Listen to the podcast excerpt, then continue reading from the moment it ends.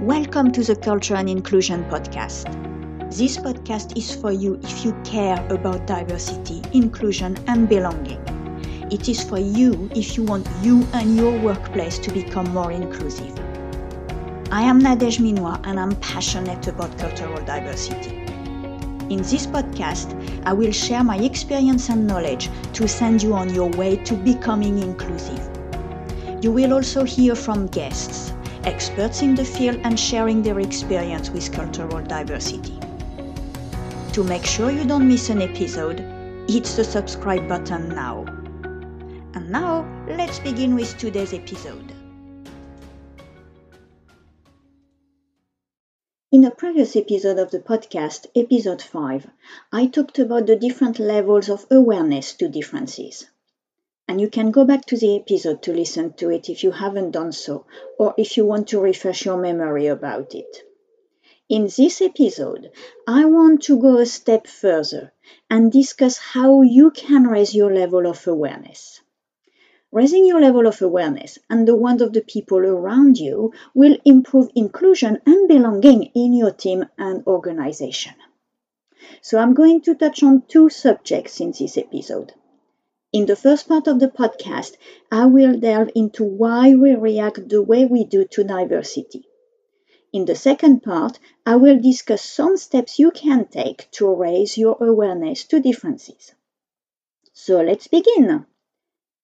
In this first part, I will look at how we react to diversity and unfamiliarity and argue that a key to becoming more aware of differences is to actually be exposed to them.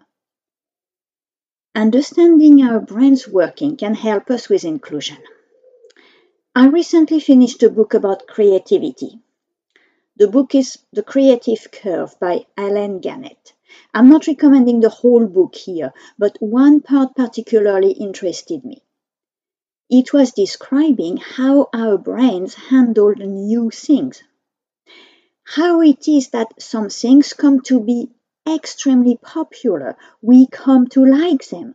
It also looks at where the paradox that we are both attracted to the familiar and the novel comes from. It even reported studies that try to see what the effect could be on racism. So let me walk you through this and give you my take on what it could mean for diversity and inclusion. So, it was found that the more familiar something becomes by repeated exposure, the more we like it, like in bracket. So how does this occur? Well, our brain has both an avoidance reflex towards the unfamiliar and an approach reflex. And the studies showed that familiarity decreased our avoidance reflex. But it didn't change our approach reflex. So it seems that familiarity reduces the fear we have for something. This is why familiarity makes us feel safe. We may not like it, which is why I put like in bracket before, but we feel safe in familiar environments. On the other side, novelty attracts us because it activates a different part of the brain, the motivation centers. And this is what allows us to try new things, to explore new territories. How could this then explain and be used with how we react to diversity and our view of inclusion? So, it looks like exposure is a very important part. Without exposure, something cannot become familiar. Now, when we think to our exposure to diversity, we should recognize it is not that much for most of us. Let's take the U K, for instance, where I live, and the idea of race ethnicity I mentioned earlier. So according to the twenty eleven census, the latest available at time of recording the podcast, eighty percent of people classified themselves as white British. Then you add another almost six percent of other white backgrounds, including me. It leaves you with fourteen percent of people classifying, classifying themselves in other categories. It means that of the people you will meet in the U K, just above one in ten will not have the same skin color as the overwhelming majority. Another aspect is that a significant proportion of interactions with people from different cultures, different backgrounds, is, if I can say, by default. Like the people we see in the street, for instance, or work colleagues, we do not choose completely these interactions. So think about the close people you interact with, like your friends. How diverse are they? If, like most people, our friends are likely to be rather similar to us. In short, we lack the real exposure to diversity to be able to fully embrace it, getting really familiar with all its aspects. And from experience, I know what real exposure means. I have lived in five different countries, and it is when you immerse yourself in something different, with different people for a significant period of time, that acceptance and understanding begins. It is more than reduce the avoidant reflex I talked about at the beginning. It really goes beyond that. So now what about novelty and the motivation centers then? Could it be one of the mechanisms that explain we're usually excited and positive at first when we are in a new place or meet new people? Then later on, these centers are not activated anymore and we fall into culture shock. Could this give us a clue about how to improve inclusion in our organizations?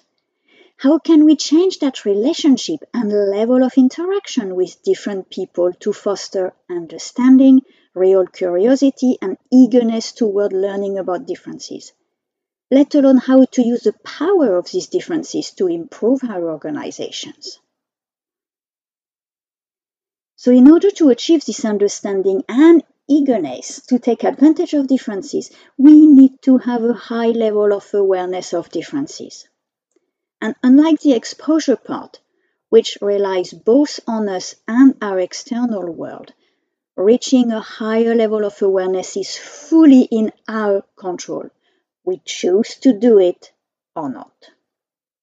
And so in this second part now, I'm going to give you five steps that will increase your awareness. We know there's a lot of talks about becoming more inclusive. We may think of it at the level of an organization, but at the end, it's all about people. It is people in whatever group they are part of who exhibit inclusive behaviors or not.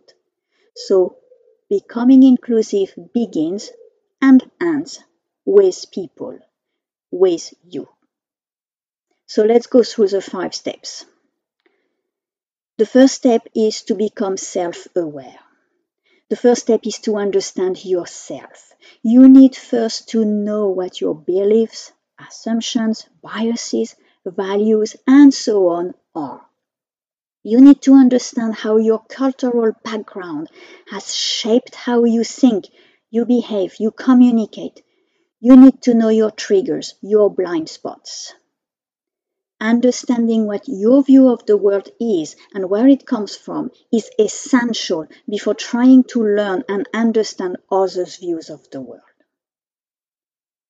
Then the second step is to keep learning.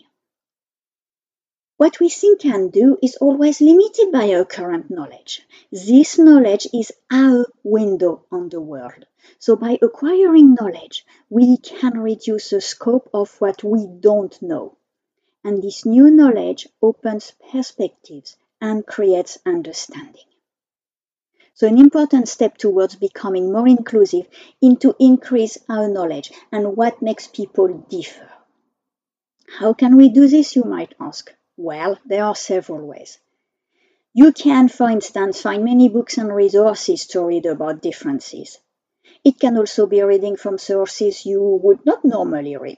Try to read news from different sources, different countries even. Read books from authors from a completely different culture from yours, for instance.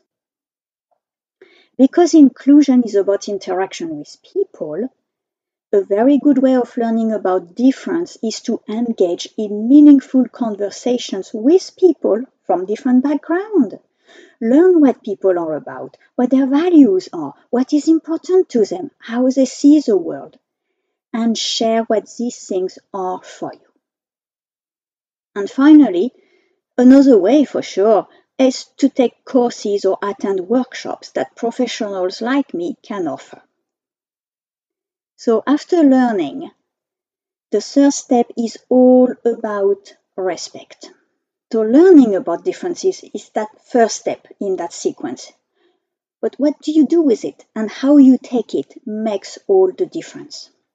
Knowing about the differences is one thing, but it will not help if we let our biases and assumptions kick in and let us judge negatively these differences. So the next step is to respect the differences. It is crucial to cultivate a non-judgmental approach and an open mind. And then accept. A step further is to accept these differences. After all, they are there. They are real. Dismissing them is not the way to go. To be inclusive, you need to accept the differences. Accepting is different from agreeing. You can still keep your own point of view without negating or rejecting others. So by now, you are on your way towards becoming more inclusive. And finally, integrate the differences. Make the differences yours. Being inclusive is not just recognizing that others have different ideas. Being inclusive is taking these ideas into account, taking what the others are fully into account, and use the differences we have to build something better together. Diversity is a strength. Inclusion is the actions we will take to use these strengths, to change behaviors, to create a place where people's differences are seen as a powerful asset. So integrating our differences is combining what each of us has to bring to forge a better outcome. On which of these steps do you think you need to focus to become more inclusive? So I hope you've enjoyed this episode, and I'll be with you in the next episode. If you listened to this point, it is that you probably liked what you heard. So subscribe, leave a review, share the podcast. I would be very grateful for it.